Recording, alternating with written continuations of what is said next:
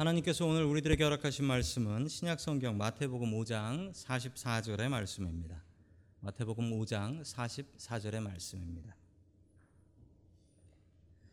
나는 너희에게 이르노니 너희 원수를 사랑하며 너희를 박해하는 자를 위하여 기도하라. 아멘.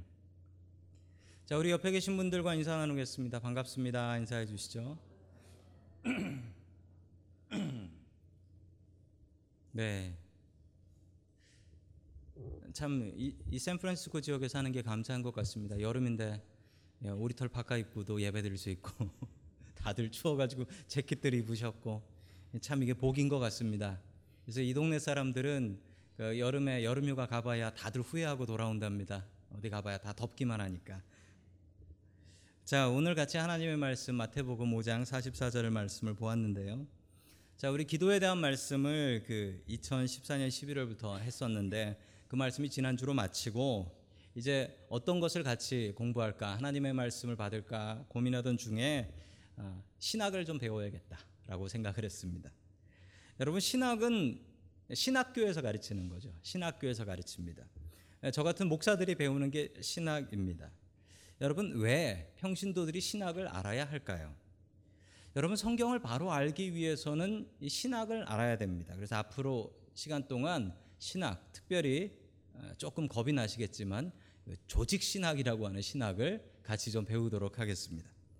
자, 첫 번째 하나님께서 주시는 말씀, 왜 신학을 배워야 하나라는 질문에 대한 좀 답을 찾았으면 좋겠습니다. 성경만 잘 믿으면 됐지 신학은 뭐 알아서 뭐하나라고 생각하시는 분들이 계실 줄 압니다. 신학은 그냥 목사님들만 배우면 되는 거지 왜 평신도들이 신학을 알아야 되나라고 생각하실지도 모릅니다. 물론 앞으로 이제 신학을 배우는데 주제 하나하나를 배울 텐데 뭐 어렵지 않게 배울 것이고 우리의 삶에 연관이 되는 신학들을 같이 배울 것입니다. 자, 그 신학을 배워야 되는 이유 중에 하나가 여기에 있는데 우리 하나님의 말씀 마태복음 오 장 사십사 절의 말씀을 같이 보겠습니다. 시작. 그러나 나는 너희에게 말한다. 너희 원수를 사랑하고 너희를 박해하는 사람을 위하여 기도하여. 아멘. 자, 원수를 사랑하는 것은 참 어렵습니다. 주님께서 주신 말씀인데 주님께서는 우리에게 이웃만 사랑하는 것이 아니라 너의 원수들도 사랑해야 된다라고 말씀을 하셨습니다. 정말 어렵습니다. 그냥 이 말씀은 이대로 하시면 됩니다. 그런데 성경에는 서로가 서로 간에 다른, 어쩌면 잘못 보면 오 이건 완전히 반대말인데 이런 말이 있습니다. 어디에 있냐면 사무엘상 십오 장 삼 절 말씀 같이 봅니다. 시작. 너는 이제 가서 아말렉을 쳐라. 그들에게 딸린 것은 모두 진멸시켜라. 사정을 보아주어서는 안 된다. 남자와 여자, 어린아이와 젖먹이, 소떼와 양떼, 낙타와 나귀 등 무엇이든 가릴 것 없이 죽여라. 아멘. 성경대로 하면서 살면 되고 성경대로 믿으면 된다라고 하시는 분들은 이 말씀을 어떻게 하실 겁니까? 여러분, 나가서 전쟁에서 싸우는데 군인만 죽이는 게 아니라 남자 죽이는 건 당연, 여자도 죽이고 또 애들, 어린애의 젖먹이까지 죽이라고 하고요. 소떼, 양떼, 나귀, 낙타는 무슨 죄가 지어서 죽여야 하는 겁니까? 하나님께서 주신 명령입니다. 여러분, 이걸 어찌 하나님께서 주신 명령이라고 우리가 이야기할 수 있겠습니까? 여러분, 이렇게 말씀대로 살면 뭐가 될까요? 테러리스트 됩니다. 말씀대로 살면 테러리스트 되겠어요.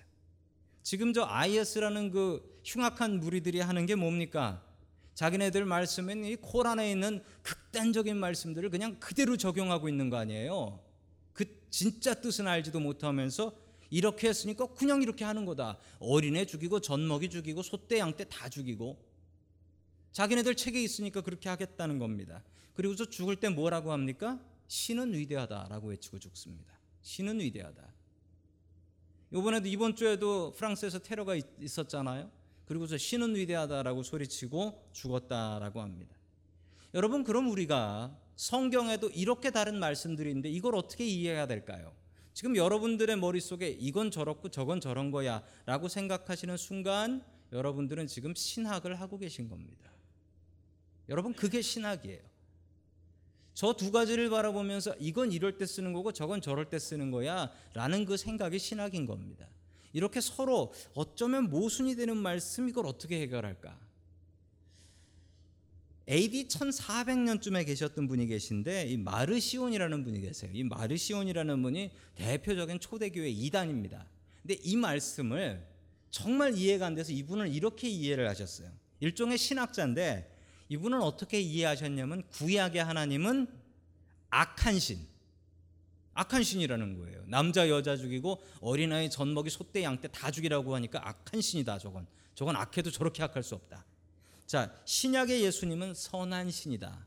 그래서 그 둘은 완전히 다르고 같지 않다라고 설명을 했던 사람입니다. 그래서 구약의 하나님은 복수의 하나님, 신약의 예수님은 용서의 예수님, 이렇게 다르게 이해를 했습니다. 그래서 그 두 분은 같지 않다라고 이해를 했죠.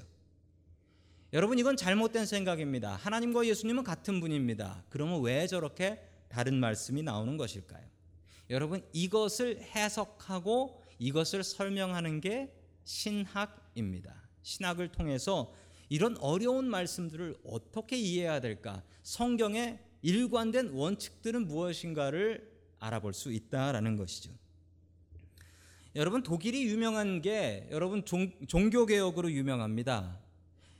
성지순례를 가게 되면요, 성지순례가 세 구역으로 나뉩니다. 여러분 아시는 것처럼 성지순례를 가면 당연히 이스라엘, 이스라엘 뭐 이집트, 요르단 이쪽이 있고요. 또 한쪽은 이란, 이라크 쪽, 이란, 이라크 쪽. 그쪽에도 성지가 있어요. 왜냐하면 아브라함의 고향인 갈대아 우르가 그쪽에 있었고 그쪽으로 포로들이 잡혀가서 포로살이를 했기 때문에 거기에 또 있습니다. 또 하나는 어디가 있냐면 유럽의 이 로마. 로마를 비롯해서 이 독일 이쪽이 또 성지순례로 포함이 됩니다. 그 이유는 이 독일이 종교개혁을 한 나라이기 때문에 그렇습니다. 천오백십칠 년에 마틴 루터 선생님께서 종교개혁을 한 덕분에 지금 우리 개신교라는 교파가 나오게 된 것입니다. 그런데 이 독일이라는 나라에 정말 이해할 수 없는 일 하나가 벌어졌습니다. 그 일은 여러분들이 잘 아시는 것처럼 우리 이 차 세계대전 때 히틀러라는 독재자, 이 사람이 나왔다라는 것이 정말 이해가 안 되는 일입니다. 여러분, 히틀러라는 사람이 나오고요, 히틀러라는 사람을 그 독일에서 우상화를 시킵니다. 여러분, 우상화를 어떻게 시켰냐면요, 히틀러가 하나님께서 보내주신 메시아 구세주라고 그렇게 교회에서 가르쳤어요. 심지어는 십이월 이십오일이 성탄절인데 이 성탄절은 예수님이 탄생하신 날이지만 히틀러의 나치 사상이 탄생한 날이기도 하다라고 히틀러가 얘기한 게 아니라 그 독일 교회가 이렇게 가르쳤어요. 독일 교회가. 여러분, 이 히틀러가 이렇게 된 데는 히틀러 뒤에 누가 있었냐면 독일 제국 교회가 있었습니다. 그리고 이 독일 제국 교회 신학자들이 히틀러를 돕는 히틀러 신학을 만들었어요. 그 히틀러 신학은 어떤 신학이냐면 히틀러가 구세주다, 히틀러가 우리를 구원하러 온 구세주다, 저 사람을 믿어야 된다라는 것과 함께 예수님을 유대인들이 십자가에 못 박아 죽였던 것처럼 유대인을 없애 죽이는 것이 하나님의 뜻이다라고 가르쳤습니다. 이 설교에 은혜받은 독일인들이 독일 군대에 자원 입대하여 하나님의 뜻을 받들어 유대인들을 죽이는 일을 했습니다. 여러분, 화면을 보시면 당시 독일 제국 교회 성직자들이 손을 높이 들고 히틀러를 찬양하는 것을 볼 수가 있죠. 저렇게 함을 통해서 저 교회 지도자들은 평화와 안녕과 부흥을 누릴 수 있었습니다. 반대의 모임이 있었는데 고백교회라는 교회였습니다. 고백교회라는 교회가 있었는데 이 교회의 지도자로는 칼 마르트라는 분이 계셨습니다. 이분이 이 교회의 대표였는데 이분이 독일 교회의 신학이 잘못되어 있다라는 것을 깨달아 알고 새로운 신학을 시작하게 되는데 그게 바로 신정통주의 신학이었습니다. 여러분, 우리의 신학의 뿌리가 이 칼 바르트의 신정통주의 신학의 뿌리를 두고 있습니다. 이 신정통주의 신학은 자유주의 신학이 성경은 사람이 쓴 책이야 라고 주장하는 데 반해서 이 신정통주의 신학은 성경은 하나님의 말씀이야 라는 것을 다시 회복하게 했고, 이 고백교회 출신 목사이면서 신학자였던 이 본회퍼라는 목사님은 히틀러 암살 계획을 추진하다가 붙잡혀서 형장의 이슬로 사형되기도 합니다. 여러분, 무엇이 히틀러 같은 괴물을 만들었습니까? 바로 잘못된 신학, 잘못된 신학이 히틀러를 만들었습니다. 여러분, 한국에 보면 신천지라는 이상한 사회비단이 있죠. 신천지가 그렇게 되기 위해서는 신천지의 신학이 있습니다. 잘못된 신학이 있어서 잘못된 교회가 있습니다. 여러분, 지금도 수많은 엉터리 신학들이 판을 치고 있습니다. 여러분, 동성결혼이 하나님의 뜻이다라고 가르치는 그런 신학도 있고, 또 우리 일제시대 때는 일본에 협력하고 천황을 위해서 나가서 싸우다 죽는 게 하나님의 뜻이다라고 가르치고, 그리고 교인들한테 헌금 걷어서 천황에게, 우리 장로교회들이 한 일이에요, 천황에게 전투기 만들어다 바쳤습니다. 여러분, 신학이 바르지 않으면 내가 망하고 교회가 망하고 세상이 망합니다. 여러분, 받은 신학이 필요합니다. 두 번째, 두 번째 마지막으로 신학이란 무엇인가? 신학이란 무엇인가? 오늘 이야기는 조금 딱딱합니다만 아, 내일 다음 주부터는 그렇지 않습니다. 여러분, 신학은 띠올로지라고 합니다. 띠오는 띠오는 하나님이란 뜻이고요. 로지는 로고스라고 해서 말입니다. 하나님에 대한 이야기입니다. 여러분, 신학이 별것이 아닌 것이, 여러분들이 하나님에 대해서 이야기를 하시죠. 하나님은 이런 분이야 저런 분이야. 여러분, 그 이야기를 하시는 순간 여러분은 신학 입니다. 성경을 봐도 찾기 힘든 어려운 문제들이 있습니다. 그 문제들에 대한 해답이 바로 이 신학입니다. 어려운 문제들에 대한 해답. 아까 그 어려운 두 가지의 말씀, 이거 어떻게 해석해야 될까? 이게 신학인 것이고, 이런 어려운 문제들에 대한 문제집 그리고 해답집이 바로 신학입니다. 여러분, 신학에는 종류가 있는데요. 여러분, 크게 신학에는 이렇게 네 가지가 있다. 이 정도는 여러분 알아두시는 게 좋습니다. 신학에는 크게 네 종류의 신학이 있는데, 첫 번째는 성서신학이라는 신학이 있습니다. 말 그대로 성서신학은 성경을 공부하는 겁니다. 그래서 성서신학에는 두 가지 그 분야가 있어요. 여러분 아실 수 있습니다. 성서신학에는 두 분야가 있는데 뭐가 있을까요? 구약학과 신약학이 있습니다. 구약학, 신약학. 여러분, 얼마 전에 말씀 전해주셨던 그 정용원 목사님 계셨죠? 어, 그분이 신약학을 공부하셨어요. 신약학으로 박사를 받으셨어요. 그러면 이분은 무슨 신학자라고 할 수 있습니까? 성서신학자라고 할 수 있는 거예요. 자, 두 번째는 역사신학이라는 신학이 있습니다. 역사는 어떤 역사냐면 크게 두 가지로, 교회의 역사, 그 교회의 역사가 예수님 때부터 지금까지 이천 년 동안 어떻게 변화됐는가를 보는 것, 그리고 또 하나는 교리, 교리, 이 신학이 어떻게 역사에 따라서 바뀌었는지, 이 두 가지를 공부하는 이 역사신학이라는 신학이 있습니다. 여러분, 역사를 왜 공부하냐면요, 여러분, 역사를 공부하는 사람들은 앞으로 세상이 어떻게 변할지를 예상할 수 있습니다. 왜냐하면 역사는 돌고 돌기 때문에 그렇습니다. 내가 이 순간 어떤 일을 해야 할까를 알려면 여러분 역사를 보시면 압니다.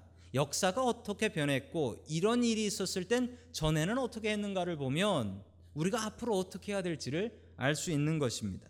여러분, 또 마찬가지입니다. 여러분, 길게 보면 하나님의 뜻이 보여요.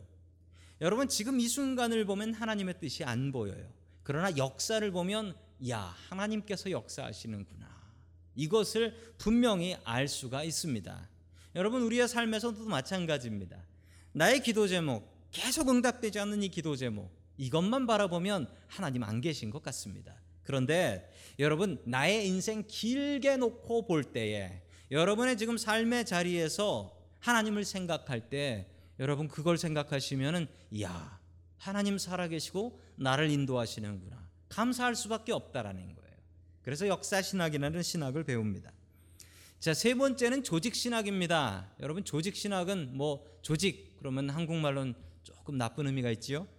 자, 조직신학을 우리가 같이 배우게 될 텐데, 이 조직신학은 뭔가 조직적으로 배우는 건데, 신학을 어떻게 배우냐면 주제를 가지고 배우는 거예요. 띠을 가지고, 띠, 주제를 가지고. 예를 들자면 이런 겁니다. 하나님이란 어떤 분이신가? 하나님은 어떤 분이신가? 여러분, 그걸 성경을 열심히 읽어도 대략 어렴풋이 알 수 있고, 설교를 들어도 어렴풋이 알 수는 있습니다만, 여러분 설교나 성경 말씀을 통하여 듣고 읽어서 정확하게 정리하기는 쉽지 않으실 것입니다. 여러분, 그런 주제들을 다루는 것이 이 조직신학이 됩니다. 교회를 오래 다닌다고 해서 머릿속에 이것이 정리되는 것들은 아닙니다. 자, 그래서 우리 다음 시간부터는 하나님은 어떤 분이신가, 그리고 예수님은 어떤 분이신가, 성령님은 어떤 분이신가 차례대로 차곡차곡 배우도록 할 테니까 여러분들 잘 정리하셔서 머릿속에 넣어두신다면 여러분의 신앙에 아주 든든한 기초가 되실 것이고, 다른 어떤 사람들에게 예수님을 증거하고 하나님을 알릴 때 여러분들의 가장 중요한 컨텐츠 내용이 될 수 있을 것입니다. 네 번째 신학은 실천신학이라는 신학입니다. 실천신학은 영어로 보시면 뭐로 되어 있습니까? Practical Theology라고 되어 있죠. 자, 교회에서 구체적으로 실천할 수 있는 신학이에요. 예를 들자면 우리 목사들한테는 설교학이라는 거 실천신학입니다. 또 교회 사회복지 이런 거 실천신학이 됩니다. 자, 우리가 노숙인 봉사 나가서 하는 거, 이것이 바로 이 실천신학의 분야가 되는 거죠. 어, 제가 목회학 박사학위를 받았는데 제가 받은 목회학 박사학위도 교회 사회복지여서 저도 실천신학으로 목회학 박사학위를 받은 것입니다. 자, 다음 주 이 시간에는 하나님은 어떤 분이신가에 대해서 하나하나 꼼꼼히 살펴가면서 공부하도록 하겠습니다. 여러분 기대하시고 오시고 은혜로운 시간이 될 수 있기를 주님의 이름으로 간절히 축원합니다. 아멘.